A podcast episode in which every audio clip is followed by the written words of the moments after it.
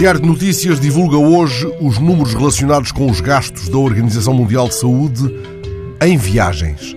Esses números constam de documentos da própria Agência das Nações Unidas a que a Associated Press teve acesso e permitem concluir que a OMS gasta por ano em viagens mais do que no combate à sida ou à tuberculose ou à malária.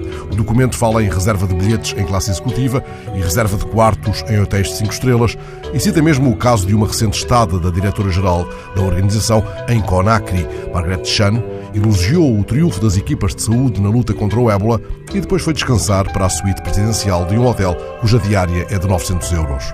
A escalada das despesas levou o secretário-geral António Guterres a pedir aos diretores das várias agências das Nações Unidas medidas para redução de custos nas viagens.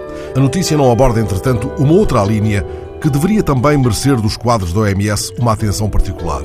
Na verdade, cedendo deste modo ao ímpeto viajeiro, os funcionários da OMS tornam-se mais vulneráveis às chamadas doenças do viajante.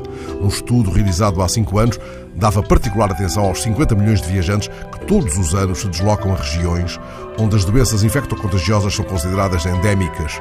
O relatório da Secretaria de Estado da Saúde de São Paulo, no Brasil, reunia, por exemplo, na ocasião, números impressionantes. Entre 20% e 50% dos viajantes têm algum problema de saúde durante a viagem.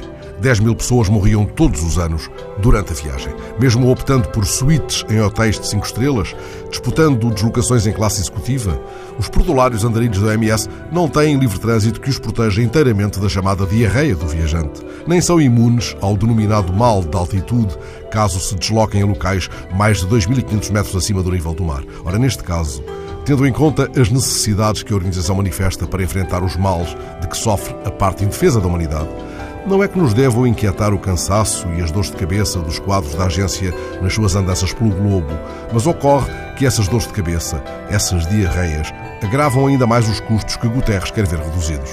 Pelas suas ricas saúdes, também pelas suas ricas saúdes, os da OMS farão bem em reduzir a fatura das viagens.